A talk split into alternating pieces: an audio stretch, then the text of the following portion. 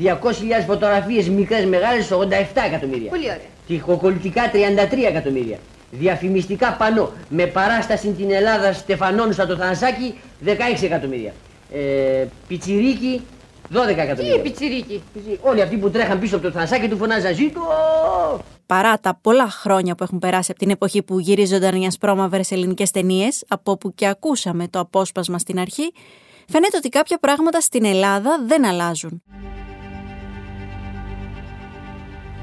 Ακούτε το βήμα σήμερα, είμαι η Μαριλένα Γεραντώνη και είναι Τρίτη 2 Μαΐου.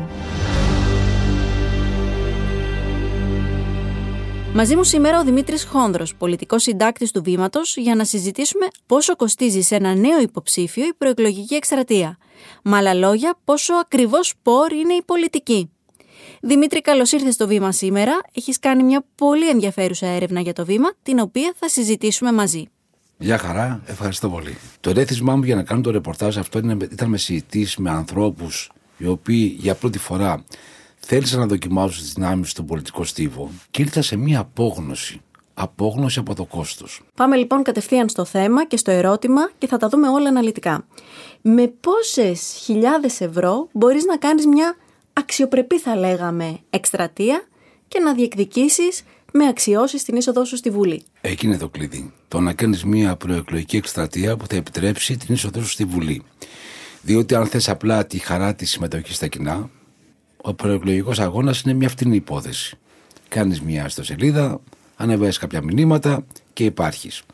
Όταν όμως θελείς να διεκδικήσεις με αξιώσεις την είσοδό σου στη Βουλή, μιλάμε για ένα κόστος περί τι 80.000 ευρώ. Παίρνεις διαμέρισμα δηλαδή.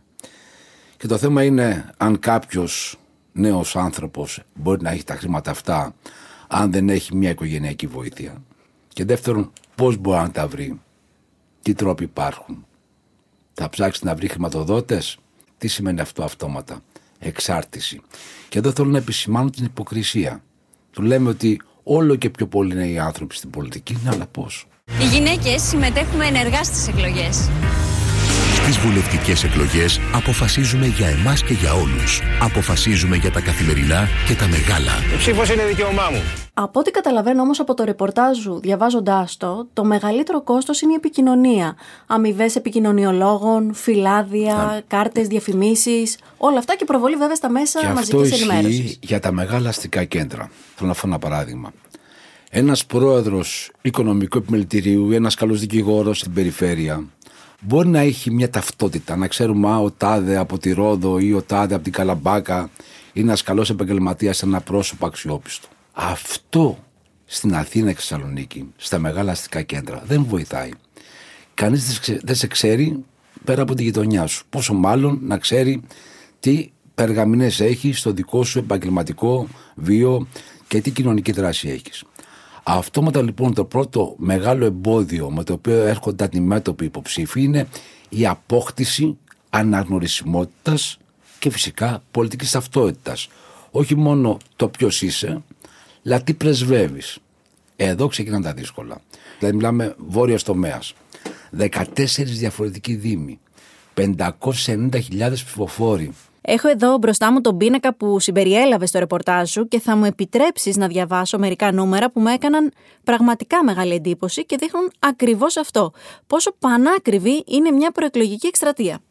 Λοιπόν, διαφήμιση σε τοπικά μέσα ενημέρωσης 6.000, επικοινωνιολόγος 15.000, φυλάδια και κάρτες 10.000. Έχω στα χέρια μου προσφορές που μου έχουν στείλει. Από 25-31 ευρώ. Μόνο για το πακέτο επικοινωνίας. Δηλαδή παραγωγή περιεχομένου, social media κτλ. κτλ.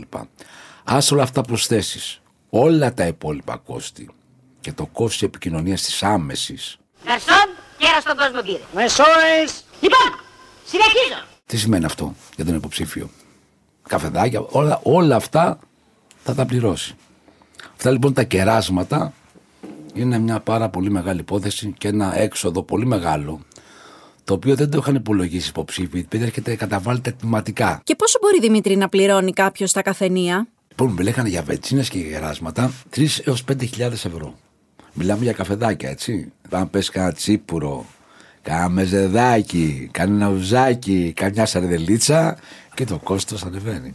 Είναι μια εκτίμηση μέσος όρος από τους τρεις φίλους συν κάποιους άλλους υποψηφίους που πήρα εγώ, γιατί πήρα και στα νησιά να δω τι γίνεται, πήρα και στην υπηρετική Ελλάδα, που τα πράγματα είναι καλύτερα.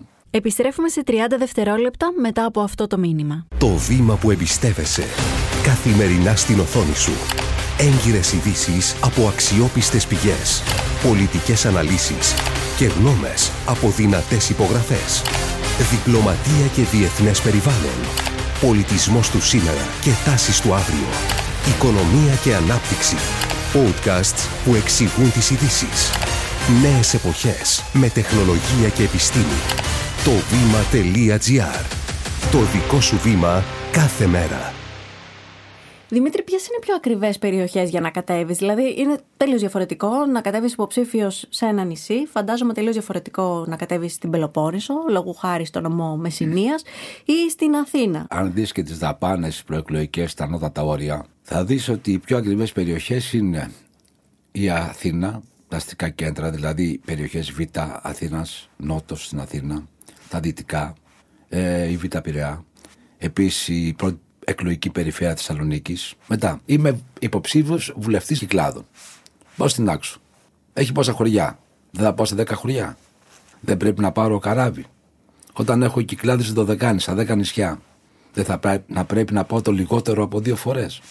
Στα μεγάλα. Δύο Μύκονο, δύο Σαντορίνη, δύο Πάρο, ή δωδεκάνησα, δύο Ρόδο, δύο Κο. Δεν είναι υπηρετικός νομός που βάζω βετζίνη, πάω. Θέλω να πω με λίγα λόγια ότι στις Κυκλάδες και τα Δωδεκάνησα χρειάζεσαι για να κάνεις μια αξιοπρεπή εκλογική εκστρατεία περί 70.000 ευρώ. Κάποιοι λένε ότι θες 100.000 ευρώ για τα νησιά αυτά. Πλησιάζουν κοντά στα ανώτατα όρια των μεγάλων αστικών κέντρων. Είναι λοιπόν πιο τυχεροί υποψήφοι στην υπηρετική Ελλάδα; Να σα πω το εξής. Μιλούσα με υποψήφιο βουλευτή υπηρετικού νόμου. Εγώ μου λέει εδώ, με 15.000 ευρώ θα κάνω μια πάρα πολύ καλή εκστρατεία. Και τα τοπικά μέσα θα πιάσω και το ένα και το άλλο. Διότι δεν έχω πρόβλημα απόκτηση πολιτικής ταυτότητας, είναι μικρός ο νομός. Είχα μια κοινωνική δράση. Τα μέσα είναι λίγα. Πάω στα καφενεία, απρογραμμάτισα και όλα αυτά. Θα κάνω και τα φυλάδια μου. 15.000 ευρώ. Εξαρτάται και πού δίνεις τη μάχη. Αν για παράδειγμα εσύ και εγώ είμαστε υποψήφοι σε μια μονοεδρική και εσύ ρίξεις τον προεκλογικό αγώνα 50.000 ευρώ, εγώ θα πάω με 10 όταν μαχόμαστε για τη μίατρα του νομού. Θα σε ακολουθήσω. Υπάρχει ένα πλαφόν που λέει ότι δεν πρέπει να ξεφεύγεις από το ανώτατο ναι. όριο που έχει ορίσει το Υπουργείο Εσωτερικών. Ποιο είναι αυτό το όριο; Το όριο λέει 72.500 ευρώ, αν δεν κάνω λάθος, για την ε, Αθήνα. Κάπου εκεί 72-73.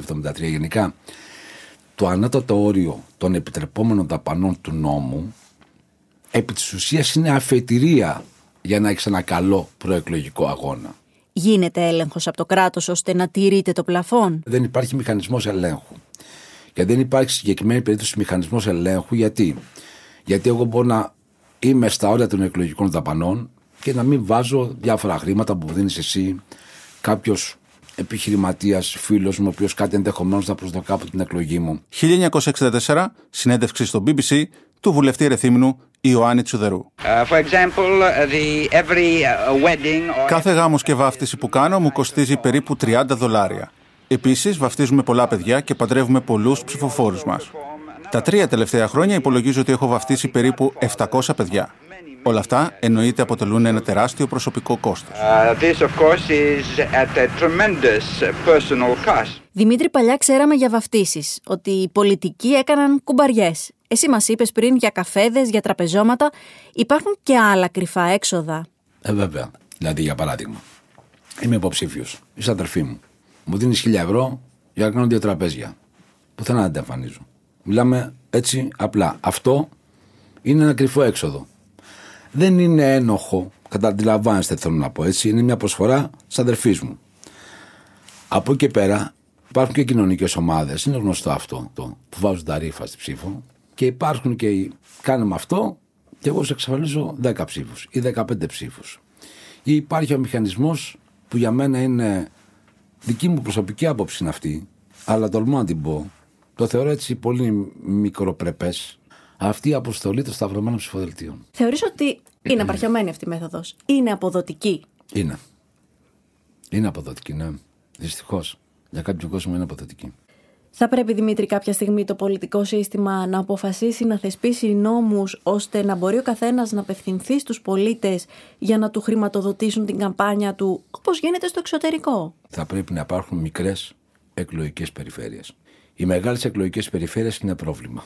Μόνο εδρικέ περιφέρειες, υπάρχει το γερμανικό μοντέλο, έχει ζητηθεί, ώστε να μπορέσει πραγματικά ένας άνθρωπος που θέλει να πάει στην πολιτική να μειώσει αυτό το τεβαντάζ που έχει απέναντι σε ένα ισχυρά οικονομικά υποψήφιο. Εκεί να μετρήσει δηλαδή το είναι, το οποίο γνωρίζει η τοπική κοινωνία και όχι η διαφήμιση στο χρήμα. Σου έχει πει κάποιος από, από αυτούς που έκανες το ρεπορτάζ που μας είπες προηγουμένως, πόσα μπορεί να έχει χαλάσει μέχρι στιγμής που ακόμη δεν έχουμε μπει στην τελική ευθεία. Και οι τρεις γύρω στου 25.000 ευρώ. Άρα, Δημήτρη, μόνο οι πλούσιοι μπορεί να κατέβουν. Ποια είναι η άποψή σου μετά από αυτή την εμπεριστατωμένη έρευνα που έκανες με τα στοιχεία που. Κοιτάξτε, εμένα αυτή τη στιγμή μου πούνε κατέβα υποψήφιος με ένα κόμμα στην Αθήνα. Σα παιδιά, ευχαριστώ πάρα πολύ. Θα πάω να αγοράσω διαμέρισμα. Δημήτρη, σε ευχαριστώ πολύ. Και εγώ ευχαριστώ. Είμαι η Μαριλένα Γεραντώνη και κάθε μέρα σας παρουσιάζουμε ένα θέμα με τη βοήθεια των δημοσιογράφων του Βήματος και έμπειρων αναλυτών. Ευχαριστούμε που μας ακούσατε. Ακολουθήστε το Βήμα σήμερα στο Spotify ή στα Apple Podcast για να μην χάνετε κανένα επεισόδιο. Το σημερινό επεισόδιο επιμελήθηκε η Κατερίνα Μπακογιάννη, παραγωγή Λάμπρος Παπαδογιάννης με τη βοήθεια της Σωτηρίας Δημητρίου. Ηχοληψία και τεχνική επεξεργασία ήχου Στέλιος Τριανταφύλου. Το βήμα σήμερα. Εξηγούμε τις ειδήσεις.